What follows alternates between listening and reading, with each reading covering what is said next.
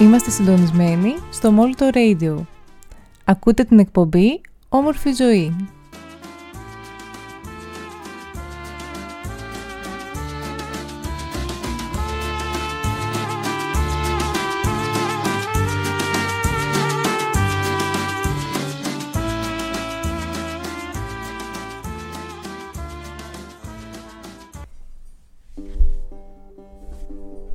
Καλησπέρα σας. Καλώς ήρθατε στη σημερινή εκπομπή μας. Είμαι η Κατερίνα Χαμπέζου, υπεύθυνη επικοινωνία στο site www.omorfizoe.gr Καλησπέρα και από μένα. Είμαι η Κατερίνα Γαστεράτου, ψυχολόγος και ψυχοθεραπεύτρια και σας καλωσορίζω στη σημερινή μας εκπομπή. Μπορείτε να επικοινωνείτε μαζί μας από το account στο Instagram παπάκι radio show κάτω παύλα όμορφη ζωή όπου θα βρείτε υλικό από τις προηγούμενες εκπομπές μας και θέλουμε να μας στέλνετε και τα μηνύματά σας, τα σχόλιά σας και ίσως κάποια θέματα τα οποία θα σας ενδιαφέραν να συζητήσουμε στις εκπομπές μας. Το σημερινό μας θέμα έχει να κάνει με το άγχος. Πώς μπορούμε να το κατανοήσουμε και να συμφιλειωθούμε μαζί του. Στην καθημερινότητά μας έχουμε όλοι στιγμές, μέρες και κάποιοι άνθρωποι ίσως και χρόνια με τα οποία παλεύουν ενάντια σε αυτό που ξέρουμε όλοι ως άγχος και θα συζητήσουμε πάνω στις πηγές του άγχους, τον τρόπο με τον οποίο εκφράζεται τον τρόπο σκέψης μας και στο σώμα μας και τους τρόπους που μπορούμε να, το, να συμφιλωθούμε μαζί του και να το αντιμετωπίσουμε στην καθημερινότητά μας. Χαίρομαστε πολύ που είστε μαζί μας και ξεκινάμε με το πρώτο μας κομμάτι.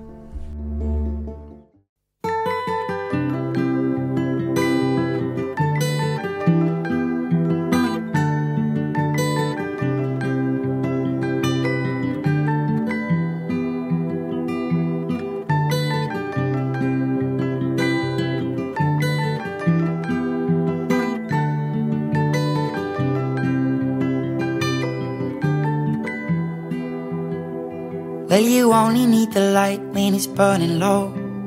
Only miss the sun when it starts to snow. Only know you love her when you let her go. Only know you've been high when you're feeling low. Only hate the road when you're missing home. Only know you love her when you let her go. And you let her go.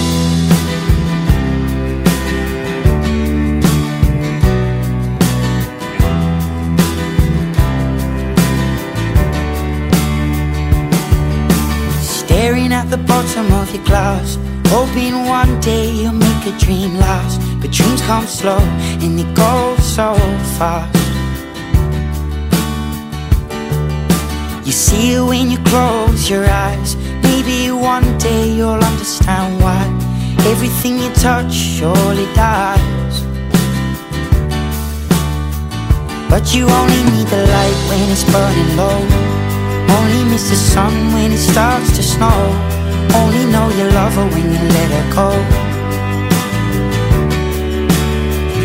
Only know you've been high when you're feeling low. Only hate the road when you're missing home. Only know you love her when you let her go. Staring at the ceiling in the dark. Same old empty feeling in your heart. Cause love comes slow and it goes so fast. You see her when you fall asleep?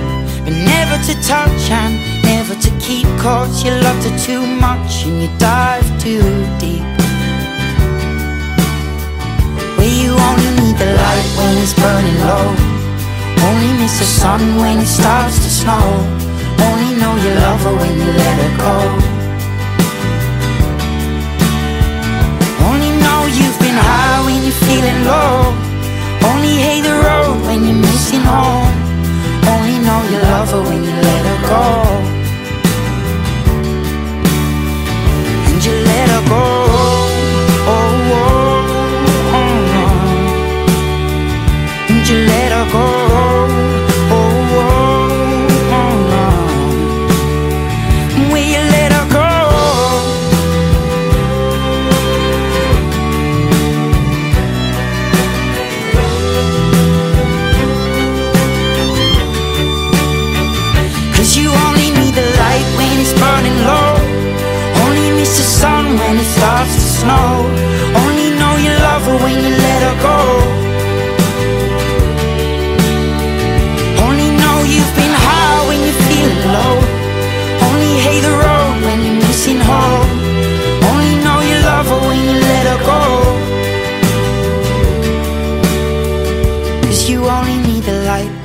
Burning low.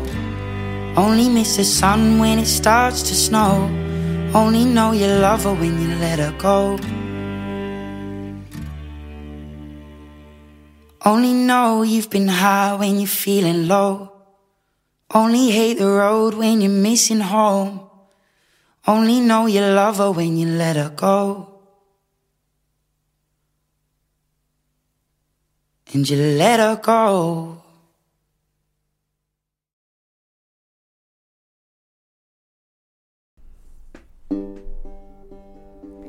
Σε μια εποχή που οι ρυθμοί είναι τρελοί και εμείς τρέχουμε να τους προλάβουμε, σκέφτομαι ότι το άγχος είναι κάτι που προέρχεται από εξωτερικούς παράγοντες, από κάποια ρεθίσματα που δεχόμαστε, είναι κάτι εσωτερικό που προέρχεται από μέσα μας, κάτι που γεννιόμαστε με αυτό ή μήπως από κάποια συλλογικά κοινωνικά πρότυπα. Θα πιαστώ λίγο από το τελευταίο κομμάτι που είπες σχετικά με τα συλλογικά κοινωνικά πρότυπα και θα υπενθυμίσω λίγο το πώς έχει μιλήσει ο Φρόιτ για, το, για τη δόμηση του ψυχικού οργάνου, του ψυχισμού μας. Εκεί πέρα υπάρχει ένα κομμάτι το οποίο αναφέρεται στο εγώ, ένα κομμάτι το οποίο αναφέρεται στο υπερεγώ, που είναι όλα τα, τα κοινωνικά πρότυπα, οι αξίες, ε, όλα τα πιστεύω της κοινωνίας, τα ηθικά, τα οποία διαμορφώνουν ένα φίλτρο γύρω από το εγώ και αυτό το φίλτρο έχει να κάνει με το πόσο θα μπορέσει το άτομο να βγει προς τα έξω. Πώς θα μπορέσει να διαπεράσει όλα αυτά τα θέσφατα που στη λειτουργική τους κατάσταση ε, έχουν να κάνουν με αξίες, ιδανικά και πράγματα υψηλά ενώ σε καταστάσεις οι οποίες είναι δυσλειτουργικές το υπερεγώ χτίζεται από όλες αυτές τις κοινωνικές συμβάσεις, τις νόρμες και τις κατευθύνσεις που δίνουν ε, τα άτομα που ουσιαστικά περιβάλλουν το παιδί ε, την ώρα που γεννιέται. Οπότε το άγχος, σύμφωνα με αυτή τη θεωρία, έρχεται και εμφανίζεται τη στιγμή που το εγώ και ο εξωτερικός κόσμος, ουσιαστικά το εγώ και το υπερεγώ, έρχονται σε μία σύγκρουση. Κάποια στιγμή το εσωτερικό όργανο, το εσωτερικό το εγώ που είναι η δόμηση της προσωπικότητάς μας, το είναι μας, το κέντρο μας, έρχεται σε μία σύγκρουση με αυτά τα οποία αρχίζουν και το, περι, το περιβάλλουν. Μπορεί εκείνη τη στιγμή, παράδειγμα είναι, να βρισκόμαστε ας πούμε σε μία επιλογή. Η επιλογή που θέλουμε να κάνουμε για τη ζωή μας να έχει να κάνει με κάτι το οποίο νιώθουμε ότι έχει σχέση με, με τον εαυτό μας, με το, με το εγώ μας, είναι κάτι που μας ανακουφίζει. Ωστόσο, όταν έρθουν όλα τα φίλτρα της κοινωνίας, της οικογένειας, αυτά που είπαμε πριν από το υπερεγώ, θα υπάρξει εκεί μια σύγκρουση και είναι πολύ δύσκολο να νικήσει το εγώ μας. Οπότε καταθλίβεται από όλες αυτές τις απόψεις, από, όλα, από όλη αυτή την πίεση και μένει εγκλωβισμένο. Ε, ο εγκλωβισμός του εγώ φέρνει πάρα πολύ μεγάλη, μεγάλη πίεση και άγχος. Γιατί το νιώθουμε ότι κάτι είναι κάτι δικό μας το οποίο είναι εγκλωβισμένο. Όταν λες ότι μένει εγκλωβισμένο, δηλαδή ασυνείδητα γίνεται αυτό; Ναι, έχεις πολύ δίκιο σε αυτό που ρωτάς. Όλες αυτές οι διαδικασίες, ενώ τώρα τις εξηγούμε επειδή είναι από ένα κομμάτι θεωρίας και ερμηνείας πάρα πολύ δομημένο, είναι ασυνείδητα στο άτομο. Εκείνη τη στιγμή που γίνονται οι συγκρούσεις αυτές, αυτό που νιώθουμε είναι τα συμπτώματα του άγχους που θα δούμε μετά και η δυσφορία. Ωστόσο δεν έχουμε συνείδηση ότι γίνεται αυτή η διαδικασία. Αυτή η διαδικασία γίνεται σε, σε υπόγεια στρώματα της, ε, του ψυχισμού μας μέχρι να τα φέρουμε στο φως μέχρι να αφήσουμε όλα τα πέπλα του υπερεγώ και να πούμε ότι α, αυτές οι απόψεις ήταν των δασκάλων μου, αυτές οι απόψεις ήταν της κοινωνίας, αυτές οι απόψεις ήταν της οικογένειάς μου, για να βγουν οι απόψεις του εγώ, να μπορέσουν να σχηματίσουν ένα φίλτρο και έτσι να καταλάβουμε ότι α, είμαστε σε σύγκρουση με τον πραγματικό μας εαυτό. αλλά μέχρι τότε συμβαίνουν κάτω από πολλά χαλιά και κάτω ίσως και από πολλές καταστάσεις στις οποίες βιώνουμε άγχος ενώ νομίζουμε ότι είναι η επιλογή μας, αλλά δεν είναι. Γιατί το υπερεγώ έχει μπει και εκεί πέρα. Έχει αρχίσει να επιλέγει εκείνο για εμάς, όχι εμείς. Επιλέγουν οι άλλοι για εμάς. Είμαστε, επιλέγουν οι φίλοι μου, άρα το επιλέγω κι εγώ. Το εγώ μας, το πραγματικό μας εγώ, τι επιλέγει; Αυτή είναι μια πολύ ουσιαστική ερώτηση. Διάλειμμα. Στείλε το τραγουδιστή στο πόδι σου. Σε γιορτινό αγώνισμα παίζατε τις αμάδες και δεν καταδεχόσασταν το κομικό παιδί.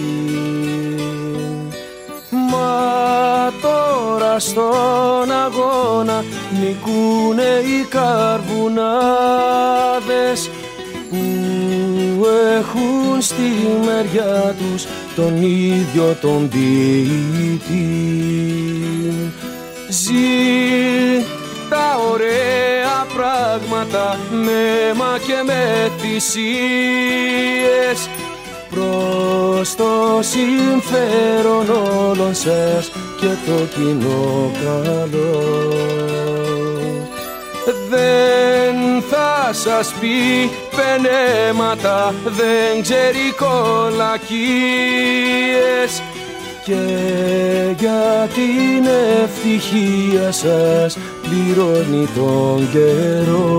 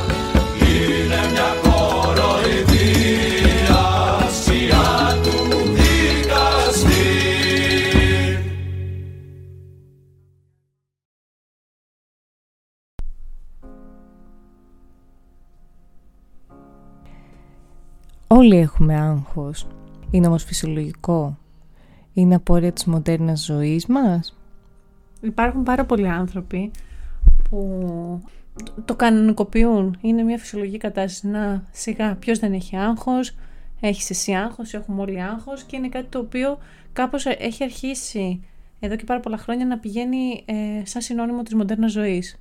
Και υπάρχουν και πάρα πολλοί τρόποι για το να αντιμετωπίσεις το άγχος, να διαχειριστείς το άγχος, να κάνεις το άγχος παραγωγικό, που για εμένα πια έχει αρχίσει και, και γίνεται πάρα πολύ δύσκολο να το ακούω, γιατί είναι σαν να δεχόμαστε μια κατάσταση η οποία για κάποιους ανθρώπους όταν έχουν αγχώδη διαταραχή είναι πάρα πολύ ουσιαστική. Είναι ε, σαν να λέμε ελαφρά την καρδία ότι αχ σήμερα έχω την κατάθλιψή μου. Δεν είναι έτσι. Δηλαδή υπάρχει ένα άγχος το οποίο το βιώνουμε όλοι ως παράγωγο της μοντέρνας ζωής και μπορούμε ε, να ζήσουμε φυσιολογικά τη ζωή μας και υπάρχει και ένα, στο, στο άλλο άκρο του φάσματος του άγχους και των αγχώδων διαταραχών είναι άνθρωποι οι οποίοι ουσιαστικά ε, πάσχουν από μια πολύ δύσκολη συνθήκη ζωής. Εκεί έχουμε και όλες τις ε, καταστάσεις με, το, με τον πανικό, με τη μείζωνα αγχώδιαταραχή που σε κάποια σημεία αυτή η νεύρωση φτάνει να είναι πάρα πολύ δυσλειτουργή για τα άτομα. Με αυτό θέλω να πω ότι το να ζούμε μια ζωή γεμάτη άγχος επειδή είναι παράγωγο του μοντέρνου καπιταλιστικού τρόπου ζωής θεωρώ ότι είναι σαν να επιλέγουμε μόνοι μας να βγάζουμε τα μάτια μας. Και ξέρω πως με κοιτάς τώρα ότι θα με ρωτήσεις και Κατερίνα τι να κάνουμε δηλαδή αφού όλοι έτσι ζούμε στη ζωή μας. Το όλοι έτσι ζούμε πάλι είναι μια φράση την οποία μπορούμε να την αντικρούσουμε.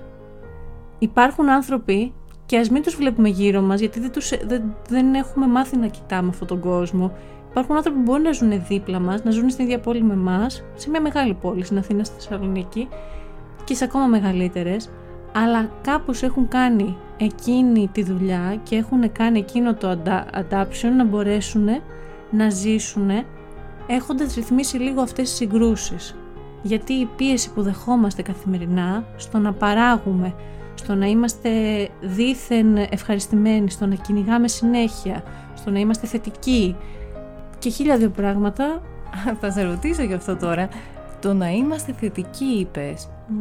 Τι εννοείς, δεν είναι καλό να είμαστε θετικοί; Υπάρχει μια πολύ ε, ενεργή συζήτηση γύρω από τη τοξική θετικότητα.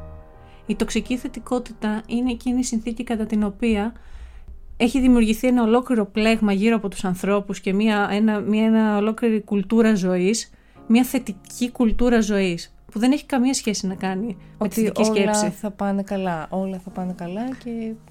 Ότι όλα θα πάνε καλά αν εγώ νιώθω καλά και αν εγώ σκέφτομαι θετικά, άρα δεν αφήνουμε κάπως συναισθήματα τα οποία εγώ δεν θέλω να το ονομάσω αρνητικά, γιατί τους δίνουμε μια πολύ κακή χρειά, αλλά συναισθήματα τα οποία είναι μέσα μας και μας προκαλούν δυσφορία, μας προκαλούν στενοχώρια και λύπη, πρέπει να τα καταπιέσουμε και να νιώσουμε οπωσδήποτε θετικά, γιατί αυτό θα έχει αντίκτυπο στο πώς θα παράγουμε, στο πώς θα ζήσουμε τη ζωή μας, το τι σκέψεις θα κάνουμε, το οποίο ουσιαστικά είναι μια θετική αλλά τοξική κατάσταση για τον ψυχισμό μας. Καταπιέζουμε τον ψυχισμό μας να νιώσει θετικά. Καταπιέζουμε τον ψυχισμό μας την στιγμή που δεν νιώθει καλά να γίνει μια θετική κατάσταση. Δεν γίνεται. Γι' αυτό το είπα το κομμάτι με τη θετικότητα που έχει πάρα πολύ σχέση με το άγχος. Υπάρχει μια, σε τη σύγκρουση που είπαμε για το εγώ κόσμος, όταν βλέπεις ότι υπάρχει μια γενικευμένη κουλτούρα, το όλα θετικά, όλα δημιουργικά, όλα παραγωγικά, τι Έχουν βγει και πάρα πολλά βιβλία ναι. ε, αυτοβοήθειας ε, τα οποία προωθούν αυτό το, το μοτίβο; Ναι. Το, το ερώτημα εκεί πέρα είναι τι, ε, άντε όλα θετικά και όλα καλά. Εγώ αυτή τη στιγμή νιώθω δύσκολα. Τι να το κάνω αυτό το συνέστημα; Θα το καταπνίξω. Θα, θα πνιγώ σε αυτό. Γιατί δεν μπορώ να το εκφράσω όταν όλη η άλλη κοινωνία θέλει, με θέλει κάπως. Προχωράμε στην αντιμετώπιση. Και στην αναγνώριση. Θα περάσουμε λίγο από αυτό το κομμάτι. Να αναγνωρίσουμε το πώς νιώθουμε, να αναγνωρίσουμε συμπτώματα τα οποία μπορεί να είναι κρυφά του άγχους, γιατί και εκεί υπάρχουν θετικά συμπτώματα τα οποία μας κάνουν να δείχνουμε καλά, αλλά έχουν σαν πηγή το άγχος και μετά στην αντιμετώπιση.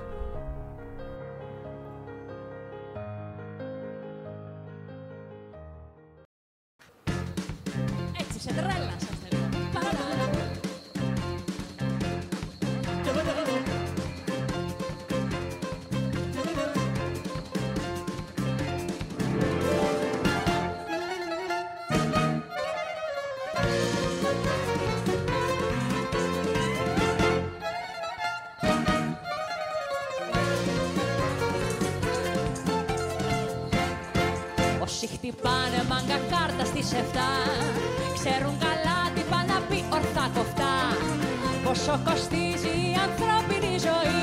Ένα διάρρη με κουζίνα το πολύ. Ένα διάρρη με κουζίνα άιντε άιντε το πολύ. Τόσο κοστίζει η ανθρώπινη ζωή. Όσοι κρατάνε μαγκαφάρδιο στο πρωί Μπορεί και να είναι σαν το θάνατο σκύρι γιατί η καρδιά καιρούς παλεύει ως αντέχει το κορμί Ενώ το σύστημα εκπαιδεύει φαβορεί γιατί το σύστημα έχει κι άλλα συστήματα φρικτά. Σε κλείνει μες στη γυάλα, σε κόβει σε λεφτά. Σε παίρνει, σε σηκώνει, σε αποσυντονεί. Σε καταπαραχρώνει, σε στείλει, σε λιώνει. Σου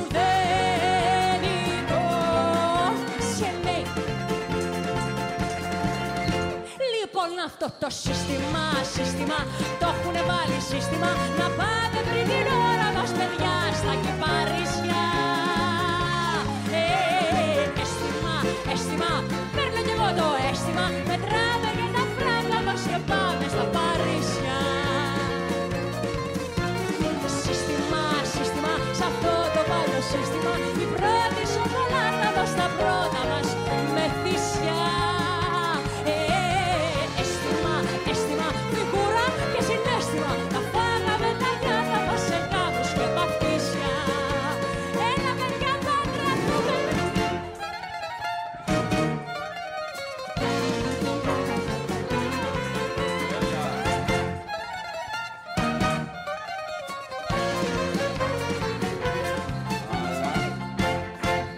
Όσοι κρατάνε αγκαλιά ένα παιδί.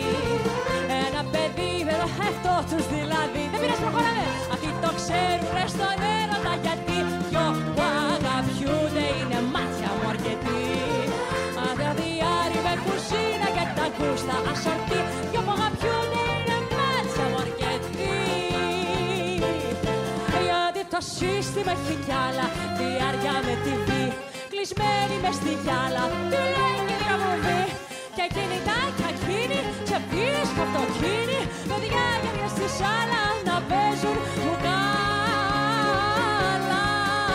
Μπροστά στη συσκευή Λοιπόν με αυτό το σύστημα, σύστημα Το έχουν βάλει σύστημα. Να πάμε πριν την ώρα μας παιδιά Στα κυπαρίσια αίσθημα. Παίρνω κι εγώ το αίσθημα. Μετράμε για τα πράγματα μας Και πάμε στα Παρίσια. Σύστημα, σύστημα Σ' αυτό το παλιό σύστημα. Η πρώτη σοκολάτα μας Τα πρώτα μας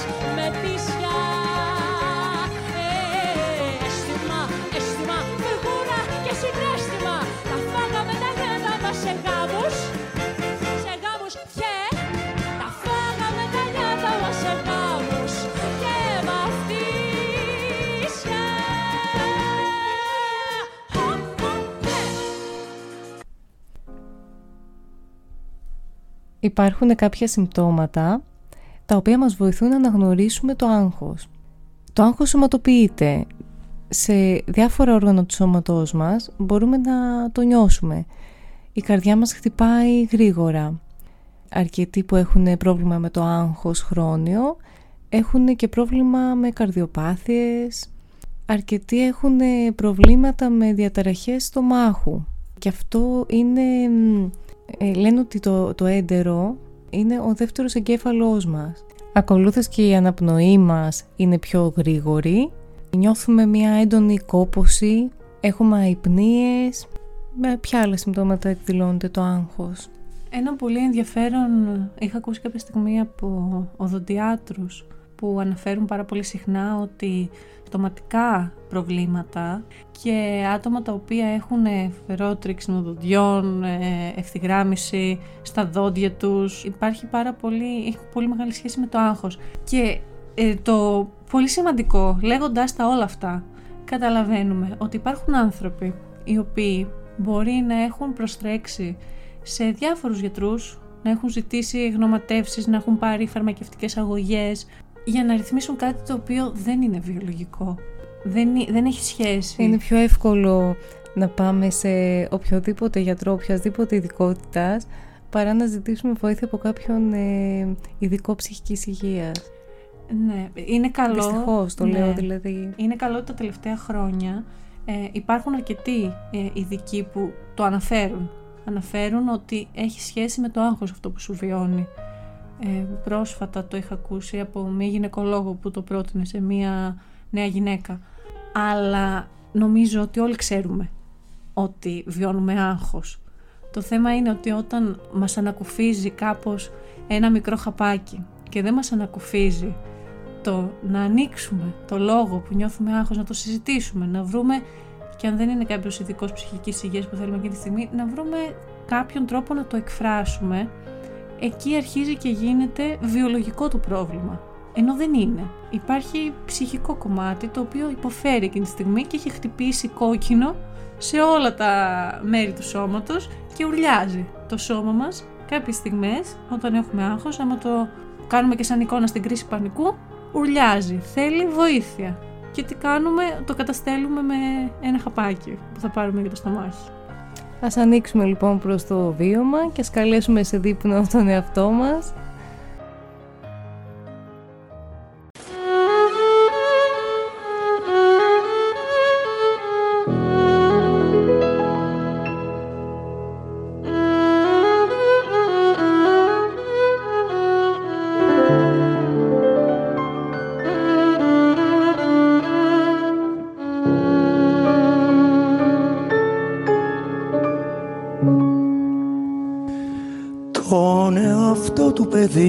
το χέρι κρατάει.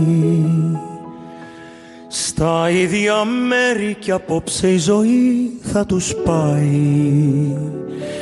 Θα περάσουν ξανά Απ' τις μνήμεις στα σπίτια από θάλασσες άδειες, απ' του φόβου τα δίχτυα. Θα περάσουν ξανά Απ' τις μνήμεις στα σπίτια από θάλασσες άδειες, απ' του φόβου τα δίχτυα θα σταθούνε μαζί και θα δουν να περνάνε σαν ποτάμια οι στιγμές που ποτέ δεν γερνάνε. Και τα πρόσωπα που έγιναν δρόμοι και αιώνες και τα όνειρα που έσκαψαν μες στα χρόνια κρυψώνες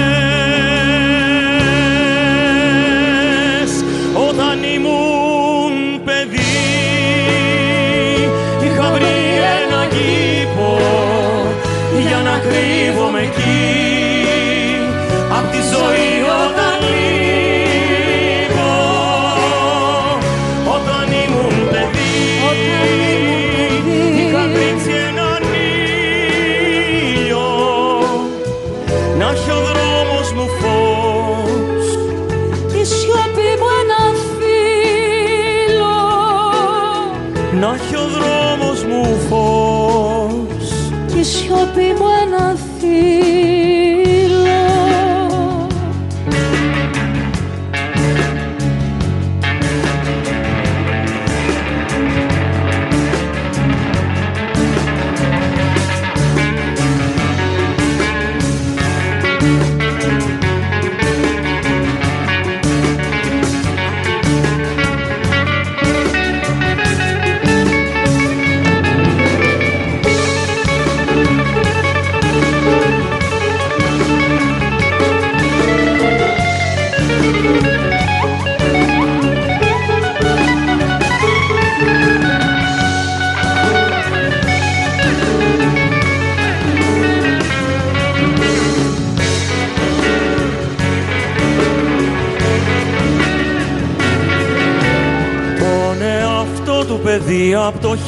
θα πιάσει.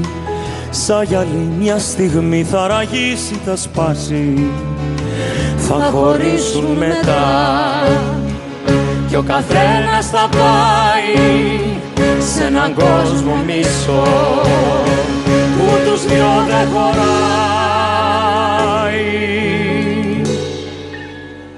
Όταν ήμουν παιδί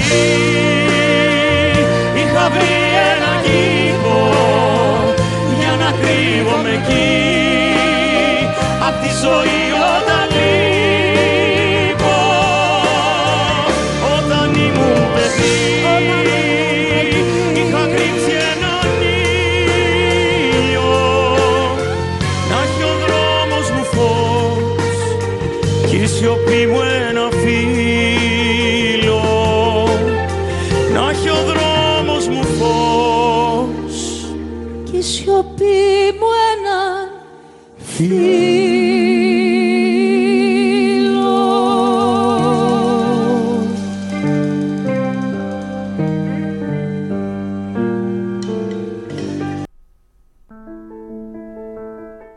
κομμάτια που είπαμε ότι αφορούν το σώμα και τις ενδείξεις που μπορούμε να έχουμε, στο άγχος και στις διαταραχές του άγχους είναι πάρα πολύ έντονες οι σκέψεις.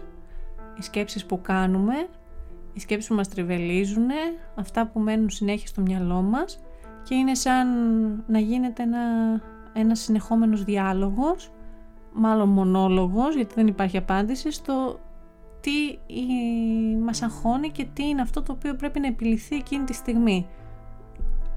Αυτές οι σκέψεις κατακλείζουν το διανοητικό μας κομμάτι και δεν μπορούμε να, να απελευθερωθούμε. Γίνεται ένας φαύλος κύκλος, είτε είναι ερωτήσεις, είτε είναι αποφθέγματα, είτε είναι κάποιες δηλώσεις για τον εαυτό μας, είναι όλες πάρα πολύ έντονες. Ναι, είναι πολύ συχνό να σκεφτόμαστε ότι φταίμε εμείς για όλα. Και είναι σαν να έχουμε ένα δικαστή πάνω το κεφάλι μας, ένα κριτή, ο οποίος μας επιπλήττει συνέχεια. Μία πολύ ουσιαστική απάντηση, αν, ας, ας το δούμε και σαν ένα διάλογο που μπορούμε να κάνουμε, πριν περάσουμε στις λύσεις λύσεις, μπορούμε να, να κάνουμε μία απλή συζήτηση με αυτό το πράγμα. Το ότι πραγματικά, ας πούμε, το πιστεύεις αυτό για μένα; Και εσύ είναι ο ίδιος μας ο εαυτός. Πώς γίνεται να φταίω σε όλα; Είναι πο- πολύ ωραία ερώτηση γιατί παίρνει αυτή την παντοδυναμία. Δεν γίνεται να φταίμε Είναι για όλα και, εμείς. και αρκετά εγωιστικό, Γι- νομίζω αυτό. Ναι. Κρύβεται πολύ από κάτω ο εγωισμός, αλλά πρέπει να δουλευτούν κάποια πράγματα και να φύγει η ενοχή για να καταλάβουμε ότι πολλές φορές γίνεται ένα σαν μικρό αυτοαναφορικό κομμάτι όλο αυτό. Δηλαδή γίνεται να φταίμε για όλα. Δίνα, αυτό είναι ένας παντοδύναμος έλεγχος ότι εμείς έχουμε το κουμπί για να ελέγξουμε τα πάντα, άρα όταν δεν τα ελέγχουμε φταίμε για όλα. Δεν ισχύει, από τη βάση του δεν ισχύει.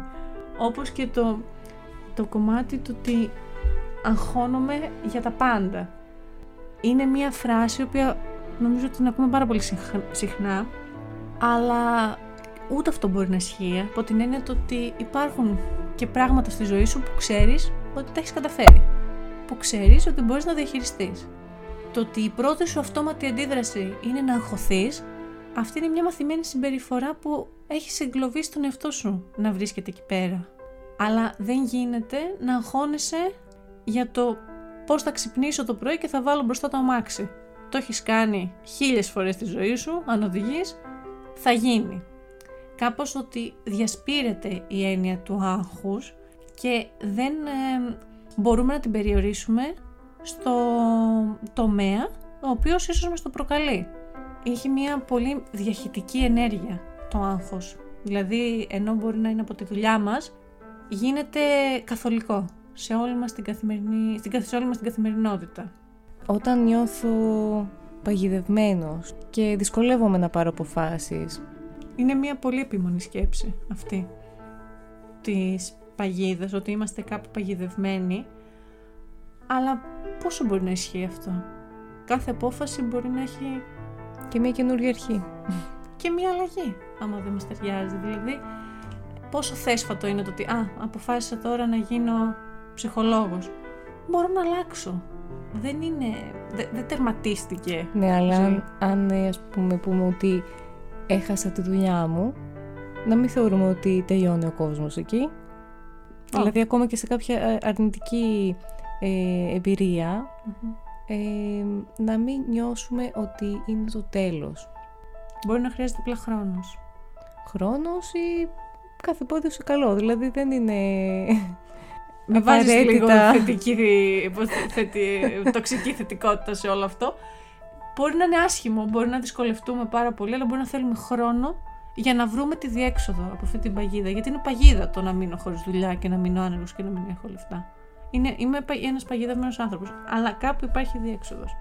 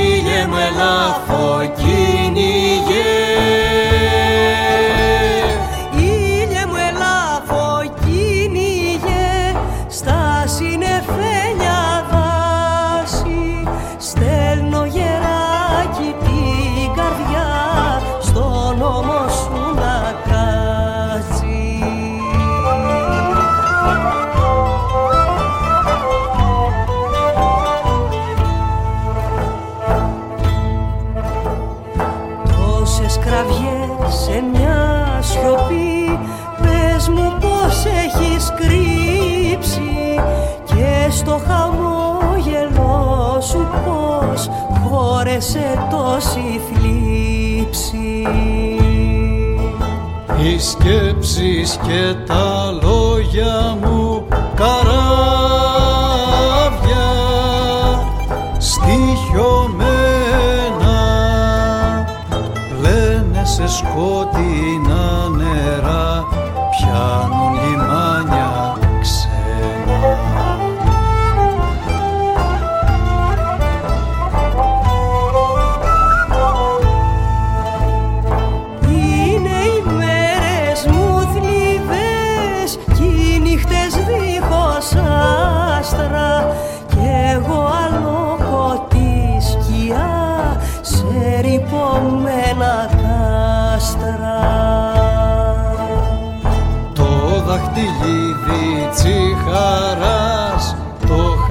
στα ποτάμια.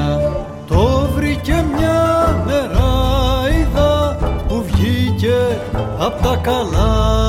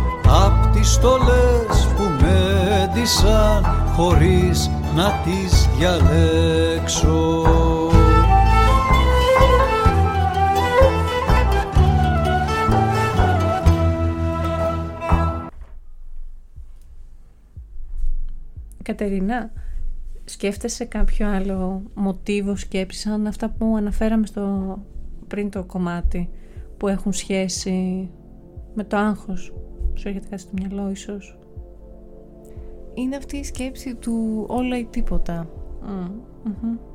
το να σκέφτεσαι με απόλυτους όρους είναι πολύ συνηθισμένο γιατί απλοποιεί τη διαδικασία της λήψης αποφάσεων.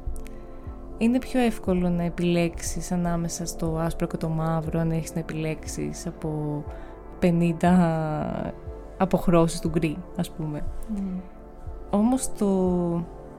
Το να μην αφήνεις τον εαυτό σου να έχει άλλη επιλογή πέρα από το να κατακτήσεις τα ύψη ή να είσαι στο απόλυτο μηδέν περιορίζει πάρα πολύ το εύρος των επιλογών σου. Και απ' την άλλη σε βάζει σε ένα, σε ένα αγώνα ταχύτητας να είσαι πάντα στα γκάζια ας πούμε. Είναι μια με πολύ δυσλειτουργικό μοτίβο σκέψης το οποίο ενισχύεται και κοινωνικά και από τις οικογένειες ενισχύεται πάρα πολύ το αν δεν κατακτήσεις αυτό δεν είσαι πετυχημένος ενώ έχεις κατακτήσει πάρα πολλά πράγματα μέχρι να κατακτήσεις το τελευταίο είναι, και είναι και σαν να μην εμείς οι ίδιοι όταν έχουμε αυτό το μοτίβο σκέψης δεν δίνουμε ποτέ αξία σε πράγματα τα οποία δεν είναι αυτονόητα. Δηλαδή, το να πάρει ένας άνθρωπος ένα πτυχίο πανεπιστημίου, αλλά να μην μπει στην επιλογή του για το μεταπτυχιακό με την πρώτη φορά, δεν ακυρώνει την αξία του πανεπιστημίου. Ε, Δεν ακυρώνει ότι έχει ένα πτυχίο. Ή ένας άνθρωπος τα πάει πάρα πολύ καλά στη δουλειά του και δεν πάρει όμως την προαγωγή, δεν ακυρώνει ότι έχει παράξει κάποιο έργο.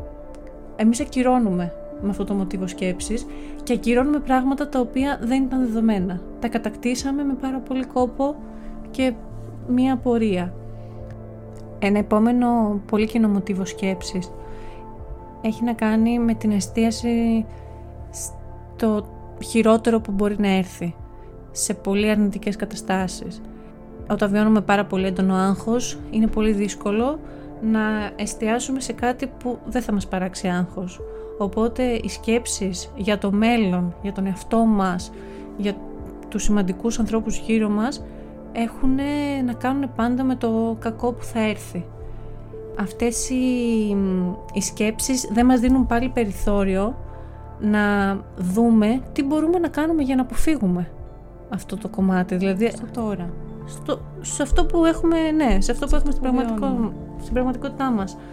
Δίνουμε πάρα πολύ χώρο στη φαντασία να συνδυαστεί με το φόβο και να δημιουργήσει σενάρια τα οποία εξελίσσονται μέσα μας όσο δεν μπορούμε να τα διαχειριστούμε. Οπότε μ, χάνουμε το κομμάτι της λογικής και συνεχίζουμε να έχουμε σενάρια τα οποία γεμι- μας γεμίζουν με τις χειρότερες σκέψεις. Ένα άλλο μοτίβο είναι το δεν είμαι αρκετός. Όταν κάνουμε το λάθος να συνδέουμε την αξία μας με το επίπεδο της επιτυχίας μας.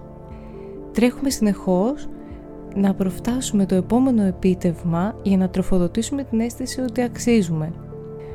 Το άγχος μας κορυφώνεται καθ- καθώς η- η αίσθηση της αξίας μας αυξομειώνεται με κάθε επιτυχία μας ή και αποτυχία μας. Άρα δεν έχουμε και καλή αίσθηση και σύνδεση με τον εαυτό μας. Είναι σαν να χρειαζόμαστε συνέχεια αυτά τα Μια μηχανήματα επιβεβαίωση. που χρειάζονται συνέχεια κέρματα για να λειτουργήσουν. Αν νιώθουμε ότι το εξίζουμε και το έχουμε κατακτήσει, αυτό εδραιώνεται μέσα μας, παίρνει χώρο και δεν χρειάζεται να, να έχουμε κάποιον ή κάποιες επιτυχίες να μας λένε συνέχεια ότι μπράβο, ναι, τα καταφέρνεις, αξίζεις ακόμα. Αξίζει και σήμερα. Ναι, αξίζει και αύριο. Δεν έχουμε βρει το, το κέντρο μας γι' αυτό. Ναι. Και ένα κοινό μοτίβο το οποίο έχει και αυτά τα εγωιστικά στοιχεία που αναφέραμε και πριν έχει να κάνει με, το, με τη σκέψη και το απόφευγμα «Μα κανείς δεν με καταλαβαίνει ή δεν μπορώ να ζητήσω βοήθεια από κανέναν». Νομίζω ότι έχει σχέση και με όλα τα προηγούμενα που είπαμε γιατί αυτές οι διχοτομημένες σκέψεις που ε- έχουν είτε τον εαυτό μου είτε κανέναν άλλον δεν μας αφήνουν να πούμε ότι ναι, αντιμετωπίζω μια δυσκολία πριν έρθει το άγχος. Αντιμετωπίζω μια δυσκολία σε κάτι και χρειάζομαι βοήθεια. Να ρίξουμε τον εγωισμό μας και να πούμε ότι σε κάτι δεν είμαστε καλοί ή σε κάτι δεν τα βγάζουμε πέρα αυτή τη στιγμή ή κάπου θέλουμε βοήθεια. Οπότε όλο αυτό αρχίζει και τροφοδοτεί και άλλα συναισθήματα μέσα μας, τη μοναξιά μας, την, ε, αυτό που είπες πριν σχέση με την αξία μας, δεν νιώθουμε να έχουμε αξία. Άρα δεν με καταλαβαίνει κανένας, δεν θα με βοηθήσει κανένας, είμαι αβοήθητος, είμαι μόνος, ποιος θα καταλάβει το πρόβλημά μου, δεν έχω κανένα να ζητήσω βοήθεια. Όλο βλέπουμε ότι ξεκινάει, κάνει ένα κύκλο και γυρνάει στον εαυτό. Και είναι ένα πάρα πολύ κομβικό σημείο για το άγχος, ότι δεν μπορούμε να το πιάσουμε από κάπου, είναι σαν κύκλος. Αν ανοίξει αυτός ο κύκλος θα ανοίξουν και θα βγουν άλλα πράγματα από μέσα που έχουν συμβάλει στο να έχουμε άγχος. Οπότε αν αυτό το, τον κύκλο τον ανοίξουμε με το να αρχίσουμε να μιλάμε, με το να αρχίζουμε να εκφραζόμαστε, με το να αρχίζουμε να αναγνωρίζουμε πράγματα, εκεί θα δούμε ότι όλα αυτά τα μοτίβα σκέψης έχουν από πίσω άλλες καταστάσεις οι οποίες μας οδήγησαν να έχουμε αυτές, αυτές τις σκέψεις για να προστατευτούμε. Κάποια στιγμή στην πορεία μας χρειάστηκε να σκεφτούμε τόσο διχοτομημένα για να τα καταφέρουμε. Αλλά δεν λειτουργεί για πάρα πολλά χρόνια αυτό. Μετά δημιουργεί μεγάλη ασφυξία γιατί το εσωτερικό μας κομμάτι δεν είναι ελεύθερο.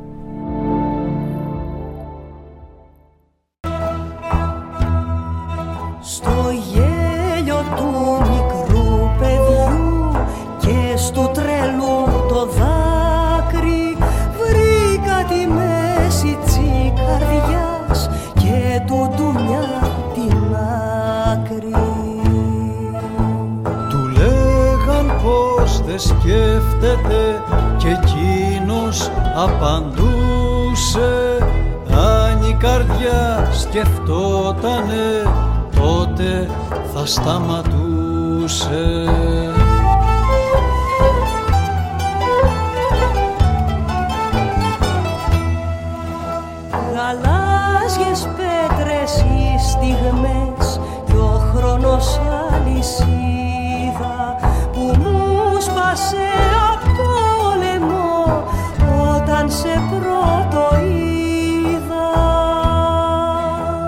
Αργά προς τα ουράνια πήγαινε τα λογό μου μια Κυριακή που σμίξαμε στην ερημιά του δρόμου.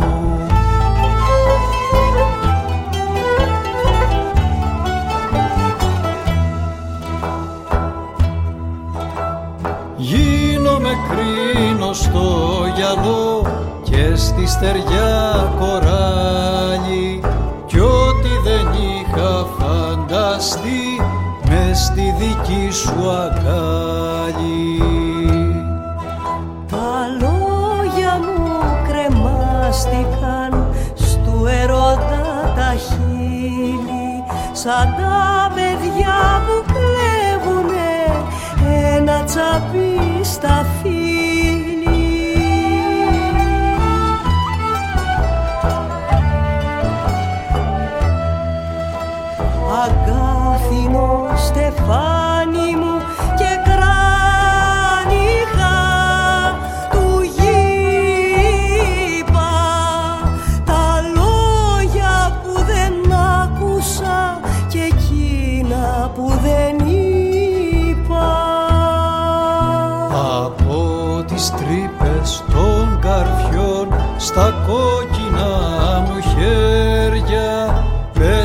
πέταξανε στον ουρανό δυο άσπρα περιστέρια.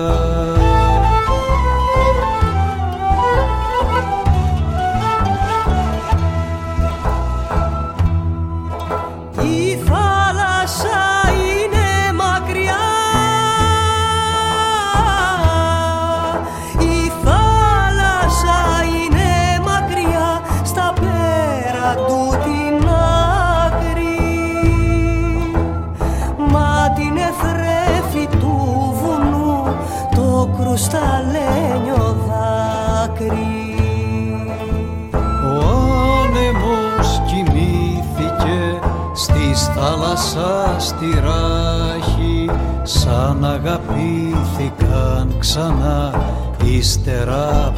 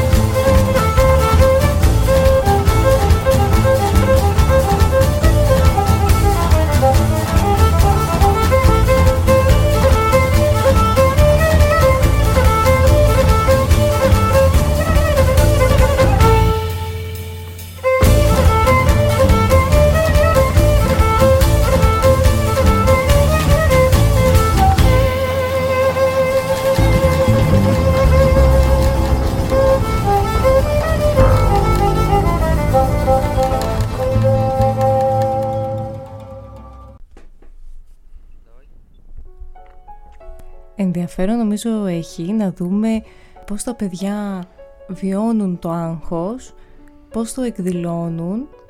Η αλήθεια είναι ότι πολλές φορές ε, οι μεγάλοι, οι ενήλικες ε, υποτιμάνε τα παιδιά θεωρώντας ότι δεν καταλαβαίνουν ε, λόγω του, της ηλικίας τους και της ε, έλλειψης εμπειρίας. Ε, η αλήθεια είναι ότι καταλαβαίνουν πολύ περισσότερα από αυτά που καταλαβαίνουν οι μεγάλοι και πάμε να δούμε λίγο πώς το, το εκδηλώνουν. Ναι. Έχουν δυσκολία στην αναπνοή πολλές φορές. Υπάρχει πολύ γνωστή κατάσταση του με πονάει η κοιλιά μου, που με πονάει η κοιλιά μου, έχω στομαχόπονο, έχει πολύ σχέση με ψυχολογικά κομμάτια των παιδιών που ξέρουν ε, δεν μπορούν να το, ότι δεν μπορούν να το εκφράζουν με κάποιον άλλο τρόπο, οπότε αυτό σωματοποιείται και είναι το πιο εύκολο να δείξουν.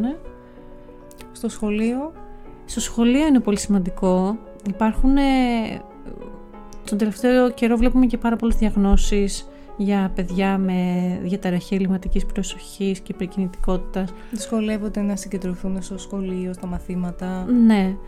Ένα κομμάτι που πρέπει να διερευνηθεί πριν δοθεί κάποια διάγνωση ή πριν ε, μ, δημιουργήσουμε μια εικόνα για ένα παιδί η οποία γίνεται μια αυτοεκπληρούμενη προφητεία ότι δεν τα καταλαβαίνει και ότι δεν μπορεί, είναι το ότι αν έχει άγχος, αν έχει υπάρξει σε κάποια στιγμή κάποια περίοδο όπου κάτι βιώνει εκείνη τη στιγμή. Οπότε η προσοχή του ναι δεν θα είναι εστιασμένη. Γιατί η ενέργεια, οι σκέψεις του δεν τον βοηθάνε να μπορέσει να εστιαστεί σε κάτι γνωστικό.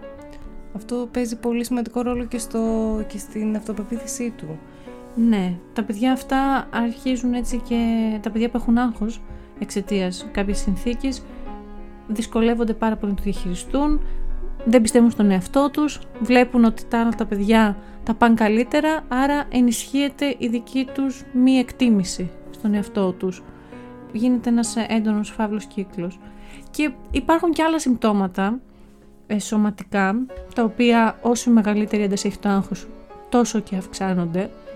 Και είναι πολύ ε, ενδιαφέρον να πούμε και να τονίσουμε άλλη μια φορά τους λόγους για τους οποίους ένα παιδί θα εμφανίσει άγχος στη ζωή του. Ένα, ε, ο πρώτος είναι ότι αρχίζει μια σχολική ζωή. Μεταβαίνει από το σπίτι σε ένα νέο περιβάλλον, είναι το πρώτο του κοινωνικό περιβάλλον, οπότε είναι πολύ φυσιολογικό να αναπτύξει άγχος. Αν αυτό γίνει με ένα σταδιακό και ωραίο τρόπο, δεν θα έχει τόσο μεγάλο άγχος. Αυτό είναι το άγχος κοινο, κοινωνικοποίησης. Μμμ, ναι. Απλά εκφράζεται στην πρώτη σχολική ζωή.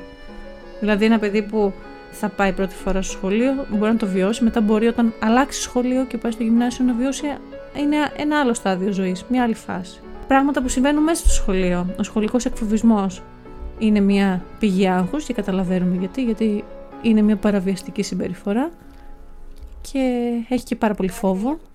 Τα παιδιά κατακλείζονται από φόβο. Ο τύπος της προσωπικότητας του παιδιού άλλα παιδιά είναι πιο εσωστρεφή, άλλα εξωστρεφή, οπότε το άγχος θα είναι σε διαφορετικό βαθμό.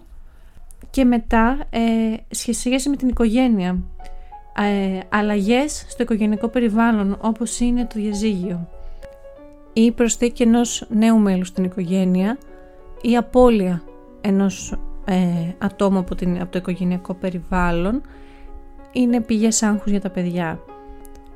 Και τέλος, κάτι που έχει να κάνει και με την προηγούμενη μας εκπομπή σε σχέση με τα όρια, όταν ένα παιδί σε μια οικογένεια ε, λαμβάνει έναν άλλο ρόλο από αυτόν που κανονικά θα είχε.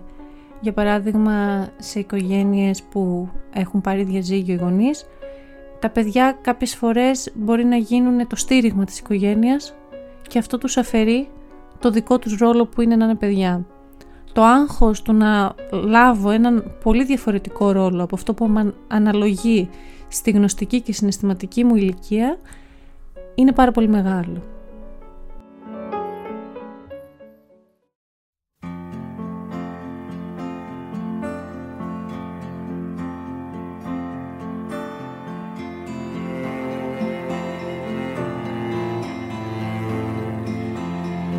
Από μικρή μαθαίνουμε να χάνουμε.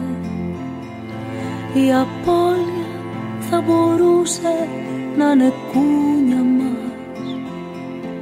Δεν μπορείς να τα έχεις όλα. Πρώτη φράση που μαθαίνουμε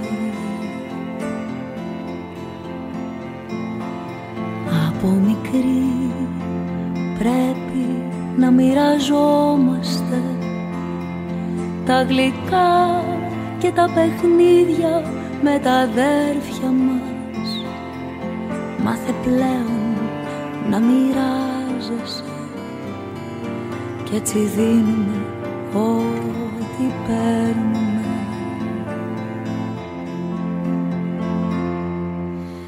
Και τα χρόνια περνάνε τρώμε και αρνάμε. Δίνουμε ό,τι αποκτάμε. Που κάτι τελειώνει. Και οι άνθρωποι φεύγουν. Και εμείς δεν αντιδράμε. Μάθαμε να ξεχνάμε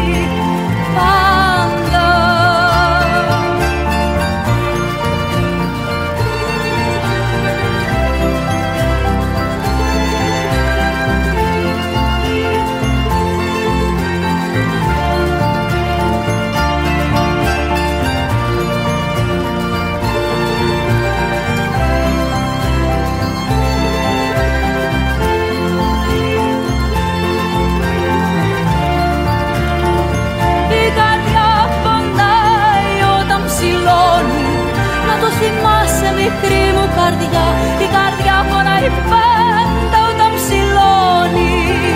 Πάντα Η καρδιά πονάει όταν ψηλώνει. Να το θυμάσαι μικρή μου καρδιά Η καρδιά πονάει πάντα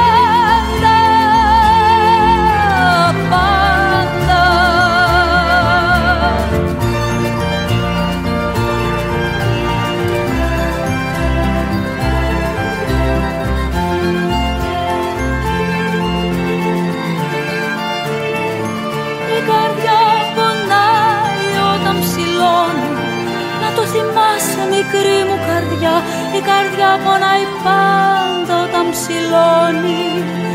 Πάντα Η καρδιά πονάει όταν ψηλώνει. Να το θυμάσαι μικρή μου καρδιά Η καρδιά πονάει πάντα όταν ψηλώνει.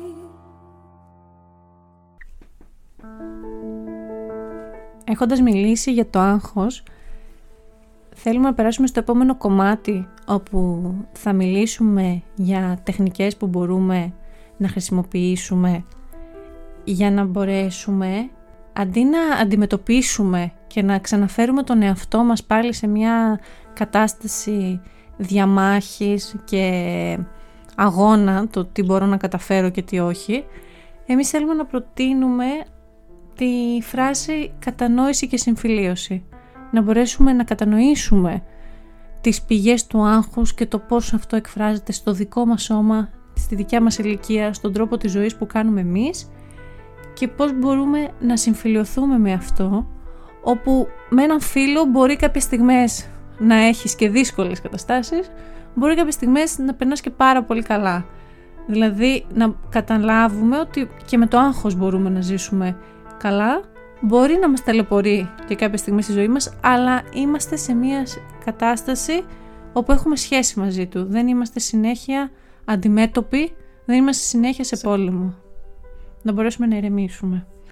Ας δούμε λοιπόν κάποιους τρόπους, όπως είναι κάποιες ήπιες σωματικές ασκήσεις. Ε, βοηθάει πάρα πολύ η γιόγκα, όχι κάτι έντονο όμως, το tai chi, το qigong και βέβαια ο διαλογισμός.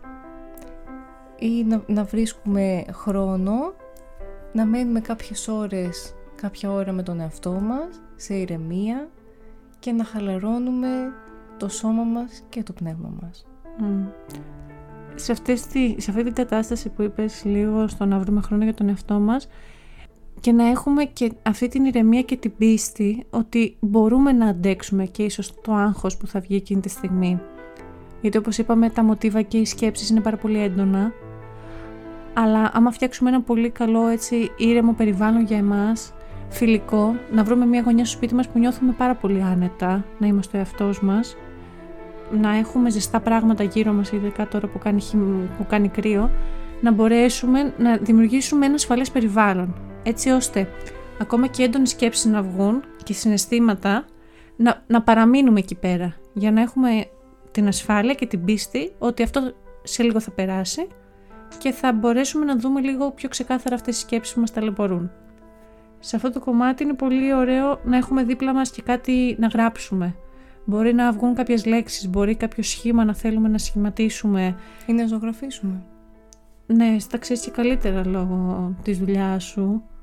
Το, η ζωγραφική πώς πιστεύεις ότι βοηθάει; Ε, σίγουρα αρκετοί που δυσκολεύονται να εκφράσουν το συνέστημά τους και δυσκολεύονται κάποιες φορές ακόμα και να, να, να γράψουν κάτι είναι πολύ πιο εύκολο το να το ζωγραφίσουν το να το πο- αποτυπώσουν στο χαρτί με χρώματα γραμμές ακόμα και να μην ξέρουν να ζωγραφίζουν δηλαδή δεν χρειάζεται να ξέρεις να ζωγραφίζεις για να βγάλεις το συνέστημά σου Μμ. Και αντιλαμβάνομαι ότι να είναι κάπως... κάτι αφηρημένο δηλαδή. Μμ. Αλλά είναι πολύ απελευθερωτικό όμως. και κάπως θα έχεις δημιουργήσει και κάτι το οποίο μπορείς μετά να το βλέπεις. Εγώ σκέφτομαι Σαν ενθύμησης, σαν κλειδί ενθύμησης. ναι, ότι κατάφερα ακο- ακόμα και τη στιγμή που είχα άγχος ή το άγχος μου μπορώ να το αποτυπώσω έτσι.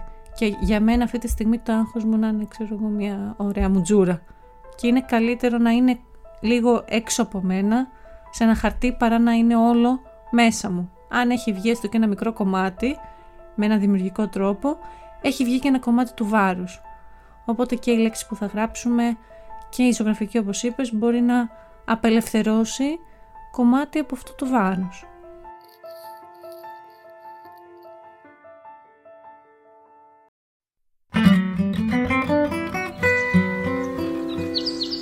Ξημέρωσε ξανά κι η μέρα που περνά. Ανάποδη σου βγαίνει και πονά. Πάντα χαμογέλαγες και τώρα καταργέσαι. Σμίξε τα χυλάκια, μη βαριέσαι. Και Σφύριξε χαρούμενα μπορείς Δες τη φωτεινή πλευρά της ζωής. Μια φάρσα είναι η ζωή πολύ καλά στημένη Κι ο θάνατος γελάει και περιμένει. Ό,τι βαραίνει πέτατο και στη σκηνή υποκλήσου Χαμογέλασε στο θεατή σου.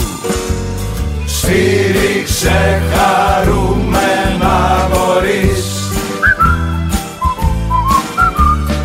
Δες τη φωτεινή πλευρά της ζωής.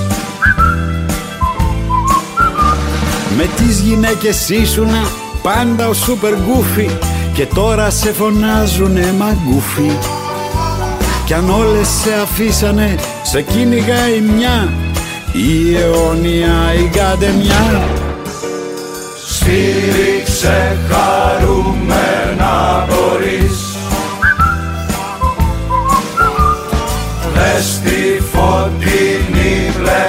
της ζωής. Κι αν σε κλείσει η τράπεζα με στη φυλακή Κάθε μέρα θα είναι Κυριακή. Μη σε νοιάζει όλα θα είναι πληρωμένα. Αχ να με μαζεύανε και μένα Σφύριξε χαρούμενα μπορείς Δες τη φωτεινή πλευρά της ζωής. Όλα στη ζωή σου είναι δανεικά. Χαμογέλα φέρσου ευγενικά. Μην το γρουσουζεύεις, σκέψου θετικά. Όλα στη ζωή είναι σκατά. Σφύριξε χαρούμενα μπορείς Δες τη φωτεινή πλευρά της ζωής. Κι όταν η παράσταση κλείσει τελικά Όλα μοιάζουν με βεγγαλικά. Η ζωή και ο θάνατος είναι θεατρίνη Και γελούν από το καμαρίνι. Όχι καμαρίνι, καμαρίνι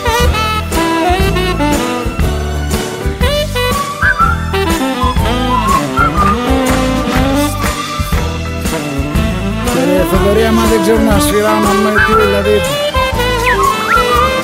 Στήριξε χαρούμενα μωρή Δες τη φωτεινή πλευρά της Ποια είναι η ζωής φωτεινή ρε παιδιά. Παιδιά μην τρελαίνεστε Από το τίποτα ερχόμαστε Στο τίποτα πηγαίνουμε. Μία ή άλλη είναι Σιγά ο φιλόσοφος να μου.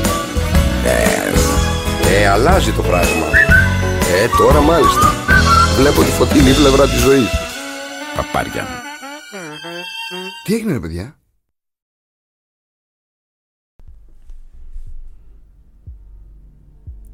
Συνεχίζοντας με τους τρόπους κατανόησης και συμφιλίωσης με το άγχος, θα αναφέρουμε τον καλό ύπνο, να ξεκουράζουμε το σώμα μας και την καλή διατροφή και επίσης ε, πολύ καλή λύση είναι το περπάτημα, ειδικά στη φύση.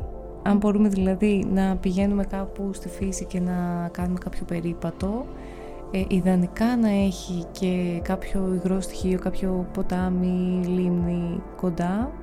Είναι πολύ χαλαρωτικός και ο ήχος ε, και η συχνότητα αυτή που, ε, του νερού, του τρεχούμενου νερού είναι πολύ θεραπευτική για το άγχος και γενικότερα για τον άνθρωπο και γενικά είναι πολύ καλό να, να μιμούμαστε τη φύση. Δηλαδή να, να παίρνουμε όλη αυτή τη σοφία της φύσης και να προσπαθήσουμε να, να, να τη βιώσουμε μέσα μας σε ό, ό,τι έχει να κάνει με τη θεραπεία μας. Ας αναλογιστούμε τη λειτουργία που έχουν οι εποχές. Άνοιξε καλοκαίρι, φθινόπωρο χειμώνας. Σε τι εξυπηρετούνε; Η περίοδος του χειμώνα, μήπως είναι μια περίοδος η οποία, στην οποία πέφτουν οι ρυθμοί; Γίνεται μια προετοιμασία για την άνοιξη; Ενώ εξωτερικά φαίνεται λες και η φύση είναι νεκρή. Οπότε αν αυτό το ανάγουμε λίγο στο, στο ψυχισμό μας μπορεί να υπάρχουν και στιγμές κατά τις οποίες εξωτερικά να φαίνεται ότι δεν κάνουμε τίποτα. Για την κοινωνία δεν είμαστε παραγωγικοί ή οτιδήποτε. Αλλά μέσα μας να γίνεται μια κάποια δουλειά. Αυτό που μπορούμε να μάθουμε από τη φύση είναι ότι δεν χρειάζεται να μας αγχώνει το φαίνεστε σε σχέση με το είναι. Εκείνη τη στιγμή μπορεί να γίνεται μια πολύ ουσιαστική δουλειά για εμάς. Δεν χρειάζεται να παραβούμε τους ρυθμούς τους οποίους έχουμε. Ένα άλλο κομμάτι που έχει να κάνει πολύ με το κομμάτι της συμφιλίωσης με το άγχος είναι όλες οι τεχνικές της αναπνοής και το breath work. Αυτό ε, το κομμάτι έχει σχέση με το τι ταιριάζει στον καθέναν αλλά και ερευνητικά βασίζεται στο πολύ απλό, στο ότι οξυγονώνεται καλύτερα ο εγκέφαλος οπότε ε, αποφεύγει αυτή την κατάσταση της ε, μάχης, το fight or flight, δεν είναι σε κατάσταση εγρήγορσης, μπορεί να ηρεμήσει και άρα να λειτουργήσει στο 100% των δυνατοτήτων του. Εκεί που όταν αγχωνόμαστε μειώνεται το επίπεδο της οξυγόνωσης και οι σκέψεις μας δεν είναι ολοκληρωμένες, φιλτράρονται μόνο από το φόβο, όταν κάνουμε τεχνικές αναπνοής μπορούμε να επανέλθουμε στις φυσιολογικές μας λειτουργίες. Οπότε να σκεφτούμε λογικά και να χρησιμοποιήσουμε όλο μας το δυναμικό. Κατερίνα θα μας πεις λίγο για την ψυχοθεραπεία πώς μπορούμε να κερδίσουμε από αυτή τη διαδικασία; Ναι, έχει αποτελέσματα σε σχέση με την ε, συμφιλίωση και την κατανόηση του άγχους γιατί αρχικά μπορούμε να σκεφτούμε το πολύ απλό ότι μπορεί ένας άνθρωπος μια φορά τη βδομάδα να πάρει χρόνο ακόμα και σε καταστάσεις έντονου άγχους σε ένα ασφαλές περιβάλλον με έναν άνθρωπο που γνωρίζει και τις τεχνικές που είπαμε σε σχέση με τις αναπνοές και τις ενδείξεις του σώματος και ο καθένας ανάλογα την εκπαίδευσή του διάφορες τεχνικές να αναγνωρίσει τις σκέψεις που κάνει, να κάνει έναν έλεγχο πραγματικότητας με το αν αυτές ισχύουν ή όχι για τον ίδιο και να του υπενθυμίσει ότι υπάρχουν δυνατότητες τις οποίες δεν έχει αξιοποιήσει λόγω του ότι βρισκόταν στο φαύλο κύκλο του άγχους. Είναι η ψυχοθεραπεία ένας χώρος στον οποίο μπορείς να μιλήσεις ελεύθερα για οτιδήποτε σε αγχώνει, χωρίς κριτική, χωρίς να έχεις κάποιον πολλές φορές να σου πει «Α, τι είναι καλύτερο να κάνεις για εσένα». Δημιουργείται ο χώρος για να μπορέσεις να βρεις εσύ τον τρόπο με τον οποίο θες να πορευτείς σε αυτή την κατάσταση. Και κάτι που θα πιστεύω θα ρωτούσαν πολύ είναι γιατί να πάω σε έναν ψυχοθεραπευτή και να μην τα πω σε κάποιο φίλο. Πρώτον είναι αυτό που σου είπα, ότι ένας φίλος το οποίο πιθανό να πει να σου πω εγώ τι έκανα. Να δώσει συμβουλές δηλαδή. Να δώσει άμεσες συμβουλές οι οποίες ε, έχουν να κάνουν με το δικό του εαυτό. Καμία σχέση με το τι κάνει στην ψυχοθεραπεία. Στην ψυχοθεραπεία δεν δίνουμε συμβουλές. Προσπαθούμε με μια μεευτική μέθοδο να βγάλει ο καθένας τη λύση που θέλει για τον δικό του εαυτό και για τη δικιά του ζωή. Γιατί δεν μπορείς να πάρεις ευθύνη για τη ζωή των άλλων. Δεν είμαστε ε, δάσκαλοι και καθοδηγητές στη ζωή των ανθρώπων. Και δεν έχει και νόημα αυτό όλο. Είναι, είναι πολύ ανέντιμο. Και απ' την άλλη, ε, στις φιλικές σχέσεις διακυβεύεται η σχέση. Στον ψυχοθεραπευτή κάνεις μια σχέση εμπιστοσύνης, ασφάλειας, επαγγελματική, στην οποία δεν κινδυνεύεις να χάσεις τους φίλους σου. Αν τα πεις σε έναν φίλο που μπορεί η πηγή του άγχους σου σε μια κατάσταση να είναι η φιλική σου σχέση, κινδυνεύεις να χάσεις τη φιλική σου σχέση. Κινδυνεύεις ο άλλος να μην σε δει όπως, όπως είσαι. Ή κινδυνεύεις να τον γεμίσεις τον άλλο συναισθήματα που δεν θες. Δεν θες ένας φίλος σου να είναι δυσκολεμένος από, με το δικό σου βάρος. Στον ψυχοθεραπευτή δεν έχεις αυτή τη, τη σχέση. Έχεις μια άλλη σχέση που σου δημιουργεί ασφάλεια. Έχεις έναν άνθρωπο ο οποίος έχει κάνει εκπαίδευση και μαζί θα βρείτε τους τρόπους εκείνους τους οποίους θα ωφελήσουν τη δικιά σου ζωή και κανένας άλλου. Είναι μια πλήρης εξατομικευμένη παρέμβαση. Υπάρχουν διάφορες ε, σχολές ψυχοθεραπείας, οπότε για τον καθένα μπορεί να βρει τον κατάλληλο θεραπευτή, να τον μπορέσει, να τον συνοδεύσει σε αυτή την εμπειρία για να γίνει ε, η καλύτερη εκδοχή του εαυτού του. Και μπορούμε να κλείσουμε και με κάποιες φράσεις που βρήκαμε, τις οποίες ε, θέλαμε να τις μοιραστούμε μαζί σας. Η πρώτη που μου αρέσει εμένα πάρα πολύ είναι ότι είμαστε οι άνθρωποι ατελεί πλάσματα σε μια διαρκή διαδικασία εξέλιξης. Πολύ ωραίο.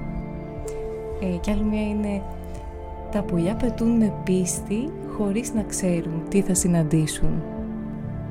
Που το μεταφράζουμε εμείς ότι προχωράμε στη ζωή με πίστη ακόμα και χωρίς να ξέρουμε τι μας περιμένει στην άλλη γωνία και δεν χρειάζεται να μαντέψουμε. Ούτε να πούμε ότι θα είναι κάτι αρνητικό ή κάτι δύσκολο.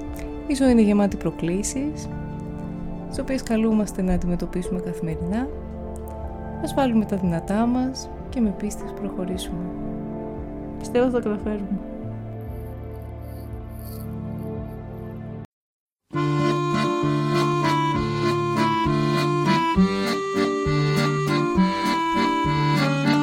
Άλλη μία εκπομπή έφτασε στο τέλος της. Ευχαριστούμε πάρα πολύ που ήσασταν μαζί μας. Ευχαριστούμε πολύ. Μην ξεχνάτε να μας ακολουθείτε στο Instagram, στο λογαριασμό παπάκι, radio show, κάτω παύλα, όμορφη ζωή. Εκεί θα βρείτε και τους προσωπικούς μας λογαριασμούς. Και να σας πούμε λίγο τα τραγούδια που έπαιξαν στη σημερινή εκπομπή.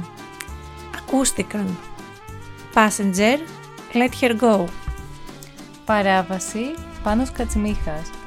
Το σύστημα Μαρίζα Ρίζου. Τον εαυτό του παιδί Ελεονόρα Ζουγανέλη, Μάριος Φραγκούλης. Χαΐνιδες Κοντιλιές του Δον Χουάν, Αντώνιο Κάσερες. Νατάσα Μποφίλιου, η καρδιά πονάει όταν ψηλώνει. Η φωτεινή πλευρά της ζωής, μακρινά τα ξαδέλφια.